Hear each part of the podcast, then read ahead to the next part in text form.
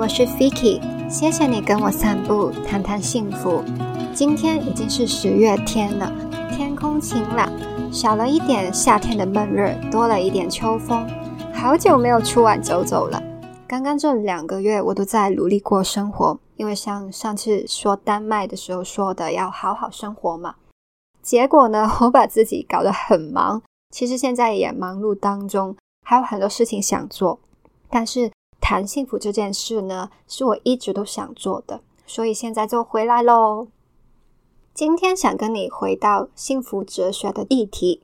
我们之前探讨过近代版的快乐主义嘛，那现在可以再挖深一点，来到快乐主义的起源——古希腊时代的伊比鸠鲁主义 （Epicureanism）。取名字，这位古希腊哲学家伊比鸠鲁 （Epicurus），他是我一开始认识哲学。读苏菲的世界的时候，已经很喜欢的一个哲学家，因为他的哲学，我觉得跟我们现在的生活也很有关，很 relevant。就是两千年之前的思想，放在今年二零二二年也不会落伍，而且他的智慧很能够启发现代人。所以，我们先说几个我们今天会谈到的重点吧。你一定有听过的 “carpe diem”，把握当下。就是出自 Epicurus 的，那用现代人话来说，就是要享受小确幸嘛。还有提倡用理性认识世界，就不会惧怕未来，都是 Epicurus 的思想。还有朋友是我们幸福的重要元素，要经常见朋友，这些听起来都很理所当然的道理，又跟这一位思想家有什么关系呢？好，那我们先从。伊比鸠鲁是什么人？开始说起，他是生于西元前三百四十一年的萨摩斯岛上。那是一个怎么样的时代背景呢？是古希腊古典时期的晚期，就是在苏格拉底、柏拉图还有亚里士多德之后，古希腊人就被启蒙了，出现了很多不同的哲学流派，就是一个百家争鸣的时代。那伊比鸠奴呢？他也接受过这样不同的哲学训练，然后再发展出自己的哲学，开始教别人的。当时这些哲学教的范围很广，包括有自然科学、政治、逻辑、数学、天文学、修辞、前人的思想等等。那 Epicurus 自己呢，就是教自然科学、伦理道德，但他最重要的课题就是要研究快乐。什么会让人活得快乐？我们怎么样活得幸福？他在雅典买了一片土地，建了一个花园，邀请朋友们来住，一起研究哲学。他们在花园里有自己的房间，也有一起吃饭讨论的公共空间，是不是很爽？那伊比鸠鲁呢？也欢迎所有人来听课，无论是男人还是女人，或者当时社会底层的妓女、奴隶。这一点是跟柏拉图跟亚里士多德是不同的，因为他们只教有钱子弟。那当然，每一个新的思想就会招来不满嘛，尤其是将知识放在地下阶层手上这样革命性的事情，原本优越的族群就会感到被威胁嘛，或者是知道说为什么你们这么穷还活得这么快乐。所以当时也有留言说，花园里是一个很坏的邪教。每天都开派对啊，有很多女人啊，妓女啊，情色欲什么都有，很差、很败坏的邪教。但其实我们谈下去，会了解到伊比鸠鲁简单的生活哲学。他们在花园里都是吃面包，偶尔会佐以 cheese。他们是花更多的时间在思考、研究哲学，过自己的生活。那他的思想呢，流传到雅典、希腊以外的地区。在罗马帝国的时期也有追随者的，不过之后就被 Stoicism 基督教等等的思想所淹没，还被人当成是爱好美食，然后纵欲过度、沉迷酒色的一个代名词。直到今天的英语世界里也是。我有看过一个奢华酒店的住宿方案，就是叫 Epicurean Delight，就是一个狂吃美食的行程。但是其实跟原本伊比鸠鲁主义是相违背的。伊比鸠鲁主义旨在追求简单均衡的生活。那我们就看看伊比鸠鲁的幸福哲学有什么厉害吧。他是我们之前提过的近代快乐主义的祖师爷，也是有一样的原则，就是快乐是最重要的事，本身就是好的，而痛苦就是不好的，我们要尽力去避免。Epicurus 将快乐分类，第一种分类呢是动态跟静态的快乐 （moving pleasure） 还有 static pleasure。动态快乐是指满足欲望的过程中带来的快乐，会带来一定的感官享受。比如说吃美食，就是你从事了一些活动，令自己快乐嘛，就是一种动态快乐。但是在这个过程结束了以后，动态快乐就会随之消失，然后又会回到很想满足新的欲望的不满状态之中。就像吃了一顿很好吃的高级料理，比如说。刚开始吃前菜的时候，感觉啊，这个沙拉放了很特别的 sauce，很有心思啊，就会一直期待。在吃第二、第三、第四道菜的时候，那个鱼、龙虾和牛全部都很好。到最后吃甜点的一刻也是很满足的。但吃完了之后，这种吃美食的享受就会停止嘛，因为不会再有美食刺激你的味蕾还有大脑。这时候呢，我就会想啊，什么时候可以再来吃这么好吃的东西？静态快乐呢，就是指满足欲望之后的平静之乐，是一种状态，像是吃饱了的快乐，不再肚子饿的快乐。这跟你吃什么、吃多少其实是没有关系的，因为吃饱就是吃饱了嘛。你再吃多一点的美食都不会增添更多的快乐。静态快乐本身就是完整的。这让我想到，最近有一天在办公室吃午餐，对不起，又是说吃的，因为我就是个吃货。那我就买了一个公司餐厅的两送饭，就是有两个菜食配白饭这样子。公司的餐厅是超有名，不好吃，唯一的好处就是方便跟便宜嘛。那我就买回办公室座位里面吃了呢。然后看到同事们，他们叫了一个 Uber Eats 还是什么的外带，然后就同事来问啊，你怎么吃的这么随便呢？会不幸福哦。因为他也知道我在做一个关于幸福主题的 podcast 嘛，所以特地跟我讲幸福。然后我就说，呃，没关系吧，我也是充饥而已。然后现在想起，同事们他们叫好吃的外带是一种 active pleasure，他们主动去找一些令自己愉悦的快乐嘛。我呢，只是在追求 static pleasure，就是不肚子饿就可以了。但其实我不是不爱吃美食，而是不想面对 active pleasure 之后的失落。因为对于我来说，吃一餐好吃的外食可能会让我快乐一阵子，但是午餐过后就要工作啊，又回到失落的状态了。那个开心的时效是很短的，我反而不想这样起起伏伏。可能同事们吃外食的快乐的笑容长一点，可以帮他们熬过整个下午吧。所以呢，每个人的幸福之道是不一样的哦。Epicurus 就说，我们的目的是要追求这种 static pleasure 的状态，因为 active pleasure 就像刚刚所说的，会伴随着欲望循环的痛苦，就像过山车一样起伏。要追求静态快乐，这里再可以说出几个重点。第一。就是真正让人幸福的事情是一种平静的状态，而不是主动去追求什么欲望。最高的快乐状态是一个均衡、和谐、宁静的境界。在希腊文里叫 ataraxi，a t a r a x i e，解作是免于干扰，没有痛苦，没有忧累。我们待会就会说到怎么去免于痛苦嘛。第二点呢，就是要活在当下。当下拥有了就已经足够了。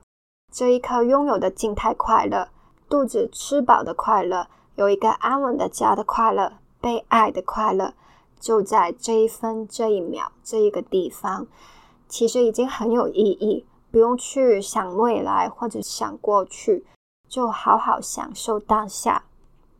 那这个把握当下的思想被记下来了，就是拉丁文的 Carpe Diem。英文会解成 Seize the day，是罗马诗人赫拉斯所写下的。他也是受到伊比鸠鲁主义的思想所影响。第三点呢，就是我们只需要很小很简单的东西，已经可以达到静态的快乐。所以其实我们可以过很简单的生活，像伊比鸠鲁花园里吃很简单的食物，自给自足，已经是幸福了。这些好像都是我们知道或者听过的道理，但其实好像跟我们有一点距离，也不一定能做到嘛。因为人就是贪心，想要更好的东西嘛。那其实伊比鸠鲁也不是断绝的说我们一定不能追求这些美好的动态快乐。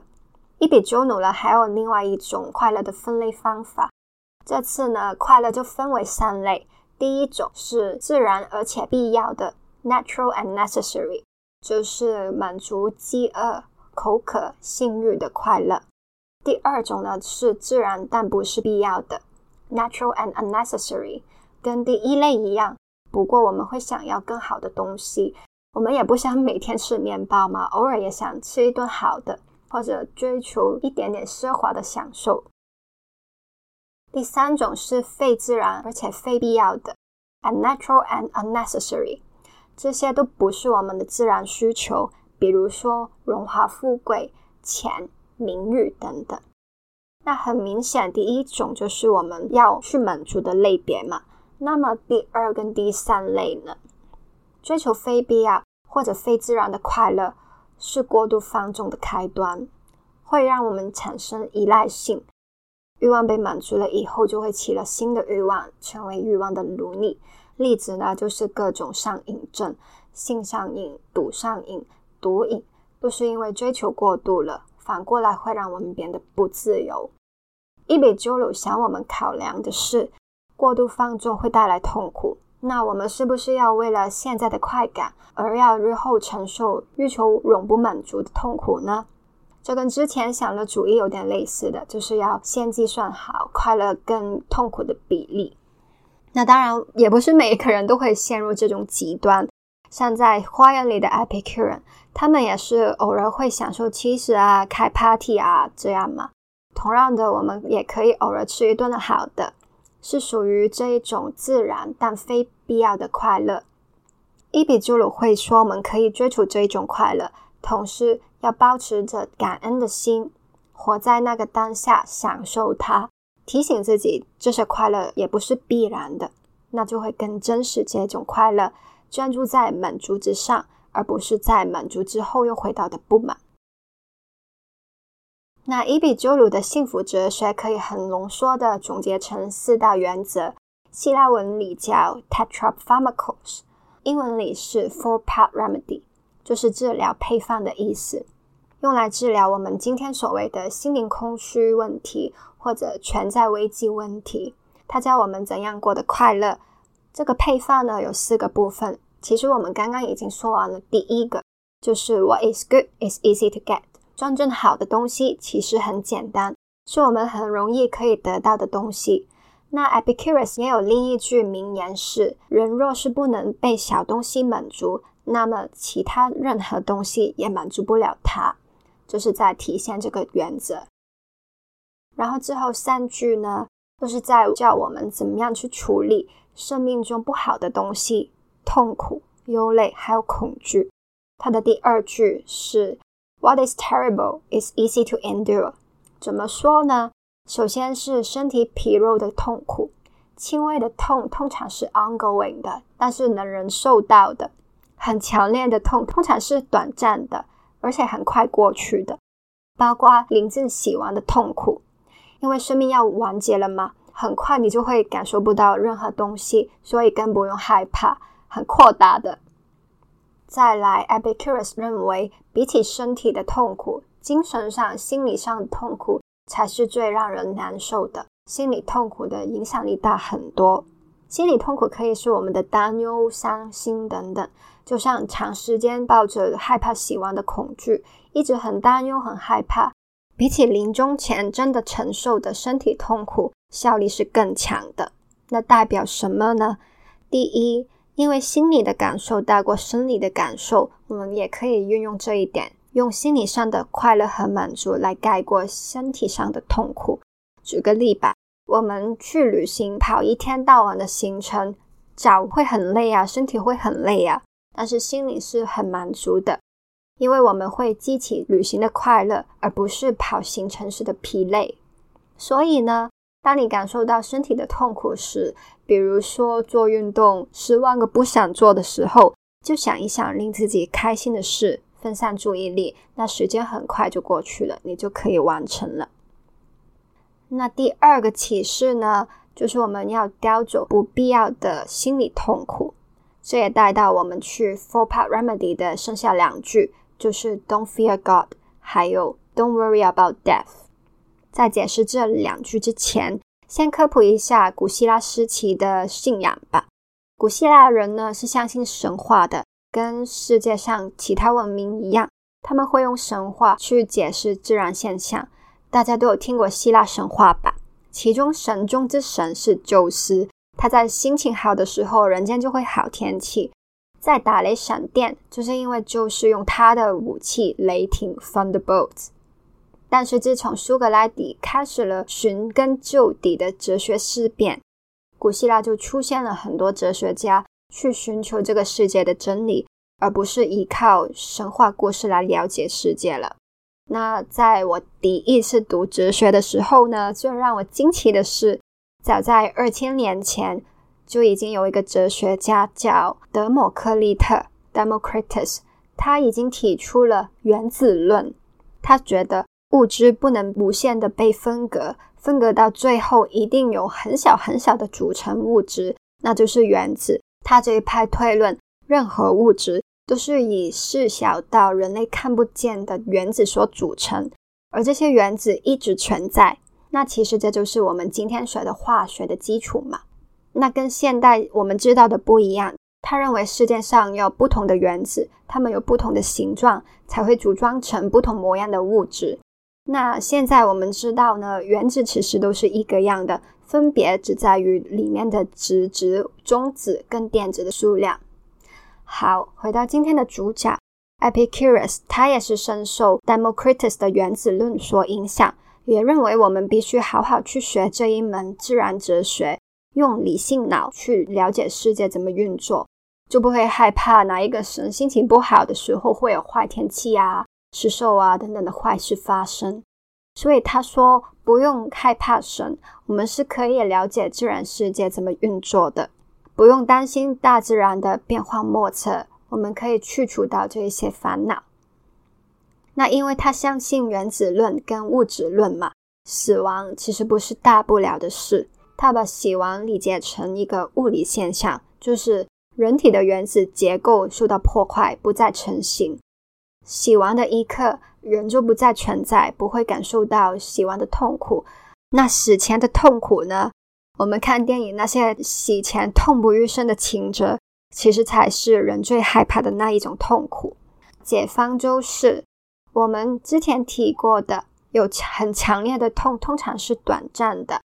生命快要结束时，很快就会感受不到任何东西，所以其实不用害怕。伊比朱鲁说的很豁达的，他死前也是不是这样呢？那据说他在临终之前都是靠回忆起以往开心的事情来减低身体感受到的病痛。他最快乐的事就是跟他的哲学朋友一起聊哲学，在死前的一个月。也在写信给朋友，告诉他们他是靠想起他们之间的对话来面对死前的痛苦的。所以，伊比鸠鲁是一个死前也跟随着自己的哲学而活的人，值得我们敬重。以上呢，就是伊比鸠鲁给我们的四个令我们幸福的配方。What is good is easy to get，好的东西其实很容易得到。What is terrible is easy to endure。可怕的东西其实很容易可以忍受过去了。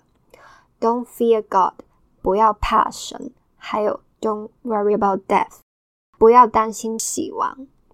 其实这几句话已经概括了 Epicurus 的哲学重点。不过呢，还有一个重要的部分，我想告诉你。